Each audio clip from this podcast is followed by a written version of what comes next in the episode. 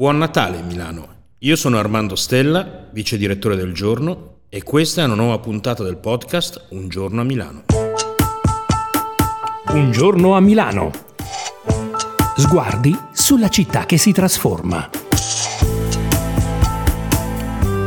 Siamo qui con Mario Delpini, 72 anni, arcivescovo metropolita di Milano dal luglio 2017, varesino di Gallarate, cresciuto a Ierago Conorago, dalla cattedra che fu di Ambrogio e Carlo, Monsignor Delpini ha governato la diocesi nell'era del successo post-Expo, poi nelle stagioni durissime del Covid. Quest'anno, come tutti noi, ha visto le difficoltà di una Milano che a tratti è parsa spaesata, smarrita, impaurita.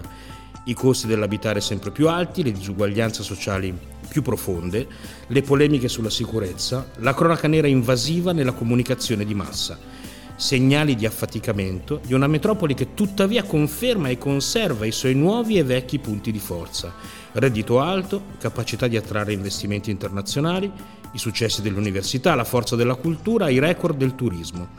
Il titolo dell'ultimo discorso dell'arcivescovo del Pini alla città è stato Il coraggio uno se lo può dare. È il tempo della fiducia e del coraggio, Monsignore? Ma la città secondo me la fanno i cittadini, quindi i cittadini che si chiudono in casa spauriti fanno sì che la città diventi un deserto dove si aggirano gli sciacalli, i serpenti e invece dove i cittadini scendono nelle strade, si salutano, si sorridono e fanno della città un, villaggio in cui si abita volentieri.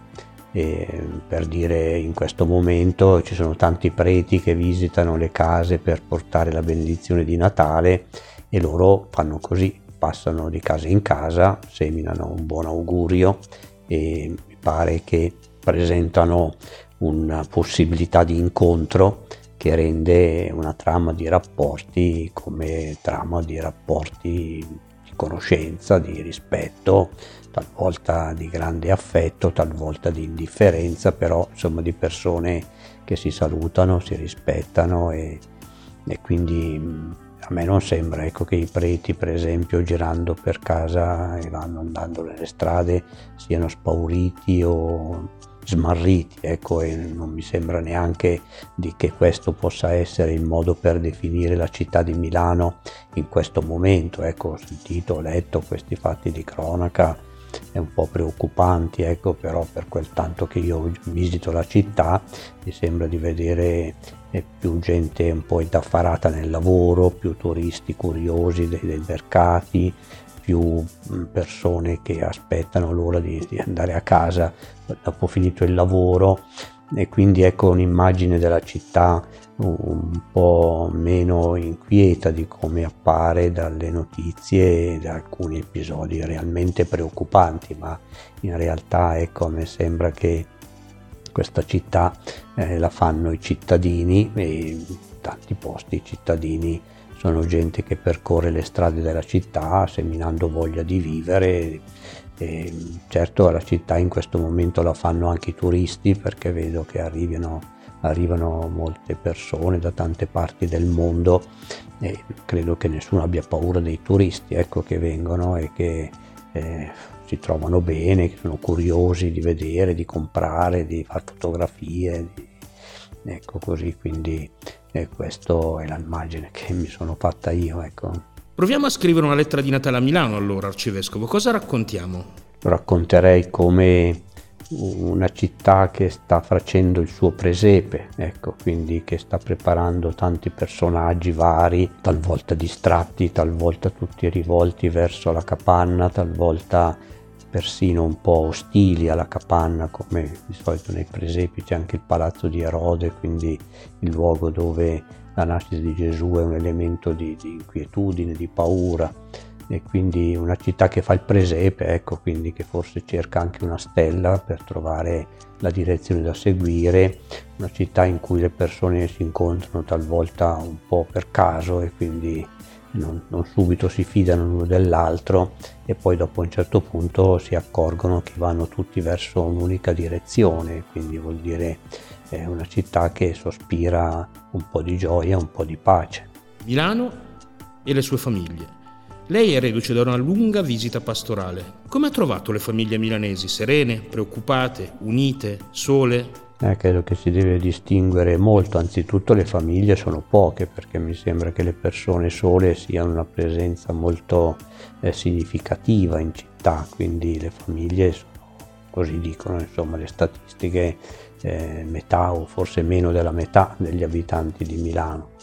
Ma le famiglie che incontro io eh, sono famiglie che sono quelli che accompagnano i bambini, i ragazzi all'incontro per il catechismo, per le attività della parrocchia, quindi sono famiglie eh, che hanno a cuore i loro figli, ecco, e forse hanno una sorta di imbarazzo sul modo con cui eh, possono eh, trasmettere la gioia di vivere ai loro figli, perché mi sembra di vedere nelle famiglie una certa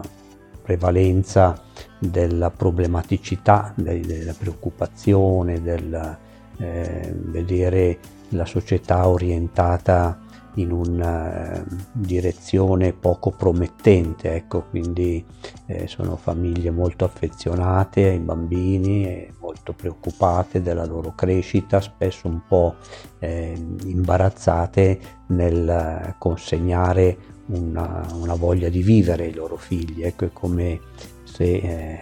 dicessero ma non abbiamo tanta voglia di vivere noi e quindi come facciamo a far avvenire, a far diventare grandi questi, ecco quindi e credo che questo sia un tema che mette un po' di, di, di grigiore ecco, anche nelle feste, anche nel, nell'educazione dei figli, anche nel vedere i bambini che di solito sono più inclinati a essere contenti, ecco, quindi mh, mm, vorrei dire agli adulti di non spaventare i bambini, ecco, perché se gli adulti non sono contenti di vivere, non sono contenti di essere adulti, ho l'impressione che non possa venire voglia ai ragazzi di diventare adulti. Ecco. A settembre ha parlato ai banchieri di Milano nell'aula del Consiglio Comunale chiedendo un'alleanza e uno sforzo per rimediare alle gravi disuguaglianze che ci sono in città. Lei ha parlato di disuguaglianze scandalose. Che risposte ha avuto? A quell'evento al Consiglio Comunale mi ha confermato nell'idea che Milano è un luogo predisposto all'alleanza tra, tra, tra chi la abita, quindi un elemento di fiducia certamente viene da questo fatto che lì in concreto io sono andato perché invitato dal consiglio comunale e anche i banchieri sono venuti perché invitati dal consiglio comunale a parlare di cose così di finanza, ecco, di, di aspetti che riguardano le risorse che sono disponibili per eh, la, la, vita, il benessere, il futuro della città. Quindi questo mi ha dato l'idea che appunto c'è una predisposizione all'alleanza, a parlarsi, a guardare i problemi insieme. Ecco, quindi questo non eh, fa dimenticare che ci sono povertà eh, diffuse, croniche e,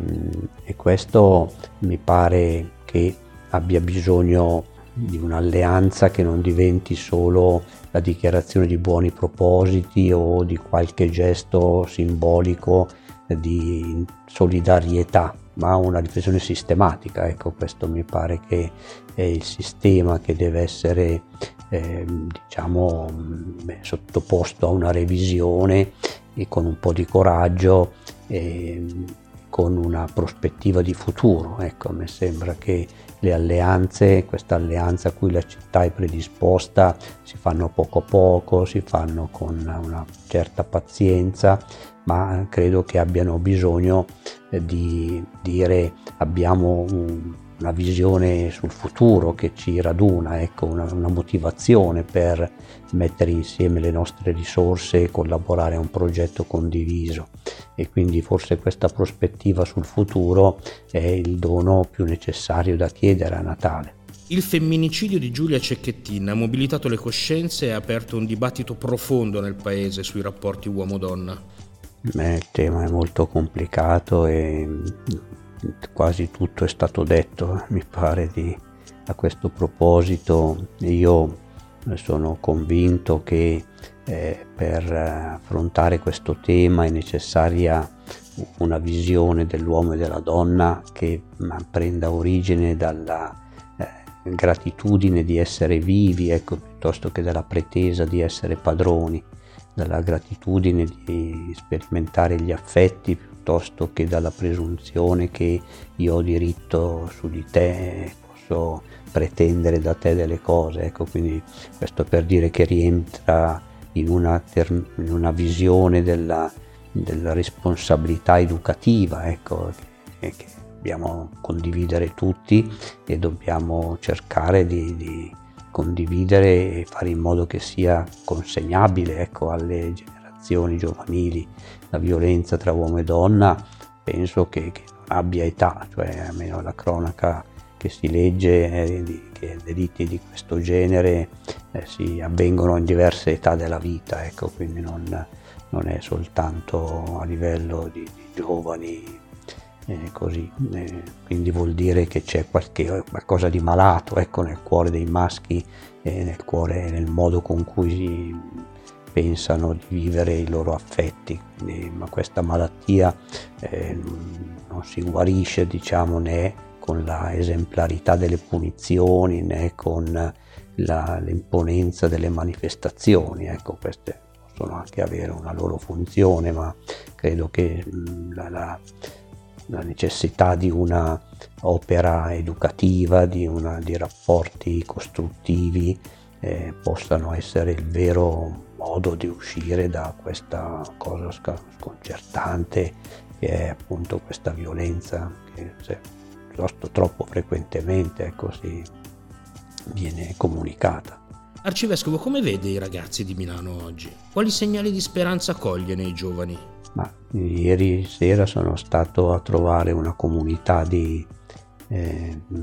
giovani, di, di minori non accompagnati che sono ospitati da alcune cooperative della Caritas e quello che mi impressiona di questi giovani, ragazzi di 16, sono minori, quindi hanno meno di 18 anni, sono persone che hanno fatto questi viaggi veramente drammatici e che mh, ieri raccontando di sé dicevano ecco io sono grato perché sono stato accolto e ho voglia di studiare ho voglia di farmi una mia attività, voglio fare il pizzaiolo, voglio fare l'elettricista e,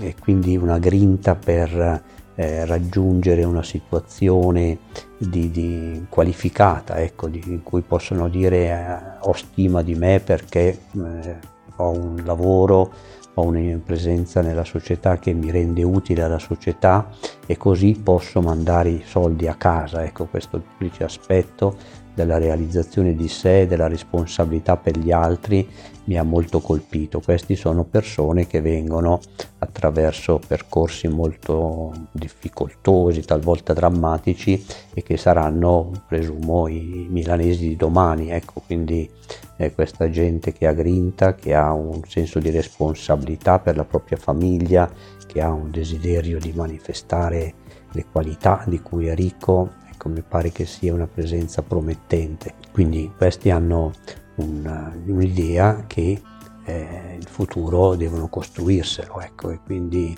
eh, questo mi pare che sia un messaggio anche per tanti giovani milanesi che fanno quei viaggi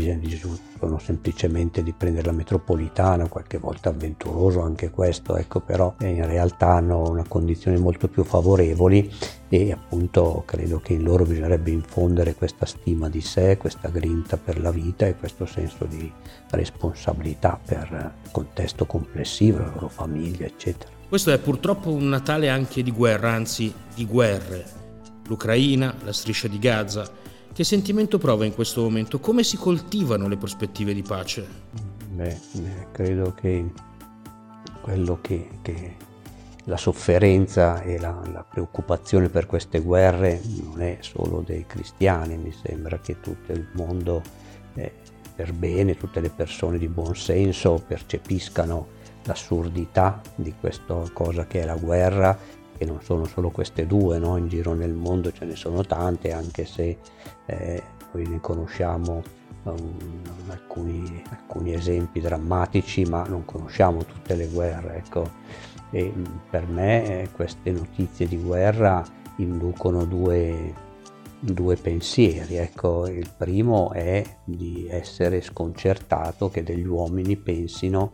che si possa fare la guerra come una cosa eh, per, per, far, per, ottenere dei risultati. No? Questa mi sembra veramente una forma di stupidità che, che non, non, non imperdonabile, ecco perché